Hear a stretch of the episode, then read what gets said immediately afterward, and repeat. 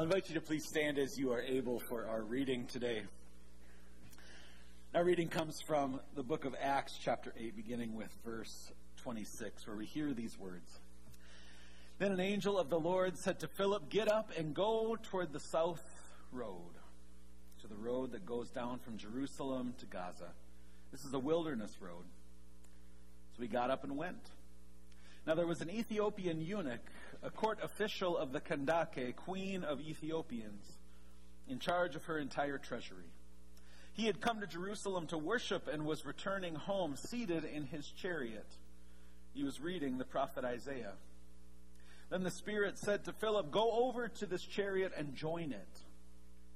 So Philip ran up to it and heard him reading the prophet Isaiah. He asked, Do you understand what you are reading? He replied, How can I unless someone guides me? And he invited Philip to get in and sit beside him. Now, the passage of the scripture that he was reading was this Like a sheep, he was led to the slaughter, and like a lamb silent before its shearer. So he does not open his mouth. In his humiliation, justice was denied him. Who can describe his generation? For his life is taken away from the earth. The eunuch asked Philip, About whom, may I ask you, does the prophet say this? About himself or about someone else? Then Philip began to speak, and starting with this scripture, he proclaimed to him the good news about Jesus. And as they were going along the road, they came to some water, and the eunuch said, Look, here is water. What is to prevent me from being baptized? He commanded the chariot to stop, and both of them, Philip and the eunuch, went down to the water, and Philip baptized him. When they came up out of the water, the Spirit of the Lord snatched Philip away. The eunuch saw him no more and went on his way rejoicing. The word of the Lord. Thanks be to God. You may be seated.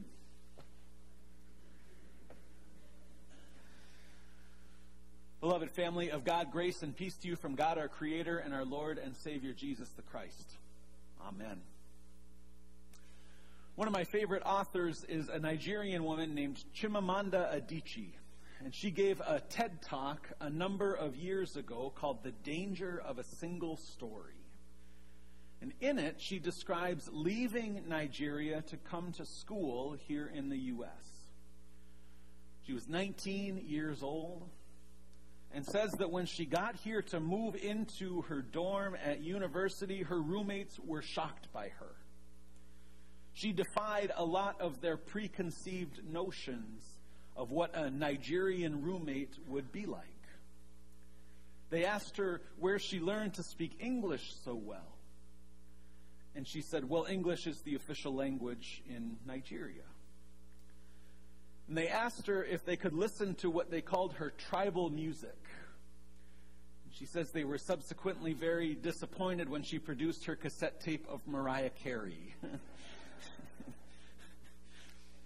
her roommates had a singular story about her because of where she was from. They assumed that she must fit in these certain boxes, boxes of difference that were set apart from them. And it's these singular stories of difference that I've been thinking a lot about this week as been looking at this story of Philip and the Ethiopian eunuch from Acts 8 as modern readers, when we hear Ethiopian eunuch, our brains are primed to hear difference. From our text, we can piece together quite a bit of their identity. We hear these words from the text. Now, there was an Ethiopian eunuch, a court official of the Kandake, queen of the Ethiopians, in charge of her entire treasury. A little history for us. The Kandake was the name given to all the female rulers of the kingdom of Kush, which is a kingdom whose territory goes down the eastern side of the African continent. Ethiopian was the Greek term used in this day for black skinned people, generally applied to people from this area.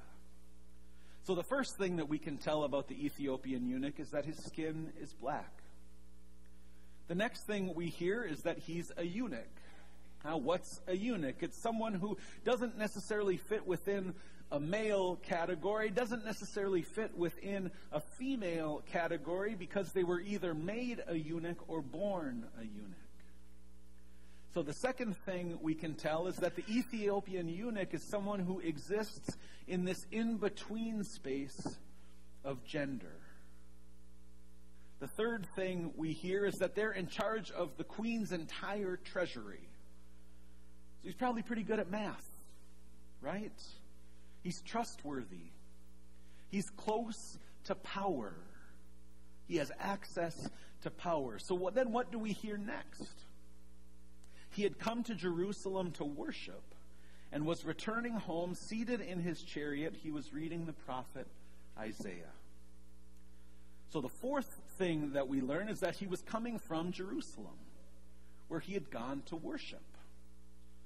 We don't know whether or not he had been able to worship necessarily, because in the Torah there are prohibitions in place that didn't allow eunuchs into the temple, but that's at least why he was there. He had gone for the purpose of worship. So we can discern that he was Jewish, probably not by birth, but was perhaps a convert seeking to worship in the temple in Jerusalem. We hear that he was seated in his chariot. Did you catch that? He's not seated in the queen's chariot. He was seated in his chariot. So the fifth thing that we learn is that he had enough resources, being the treasurer Uh, for the queen, that he had enough resources to have his own chariot. Finally, he's in his own chariot reading from the prophet Isaiah. He can read. Because of the scripture that he later quotes, we can tell that he's reading what's called the Septuagint, which is a Greek translation of the Hebrew scriptures, or what we call the Old Testament. So, the sixth and seventh thing that we can learn about him is that he's educated enough to read and is at least bilingual.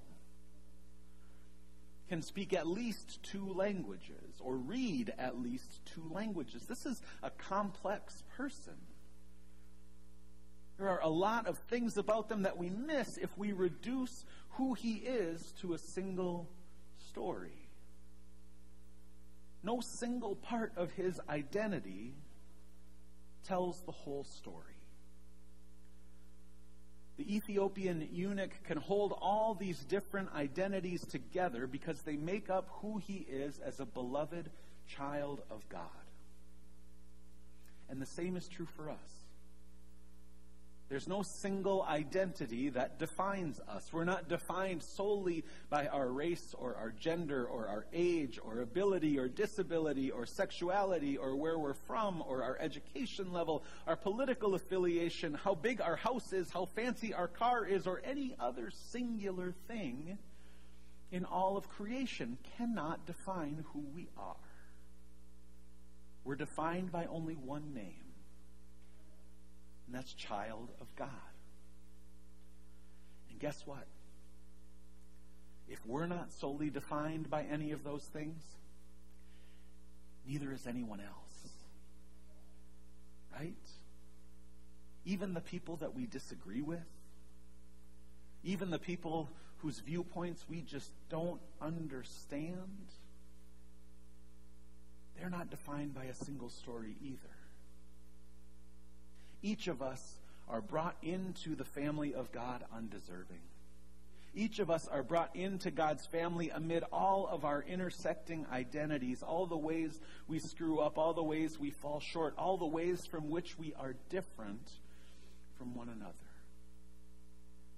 Despite all the things that separate Philip and the Ethiopian eunuch, actually, now that we think of it, it's kind of reductive to keep calling him an Ethiopian eunuch, isn't it? It's reductive. It's reducing him down. So maybe for the rest of our message today, I'm going to call him the treasurer of Ethiopia. We'll get a little bit of a different spin on his identity, right?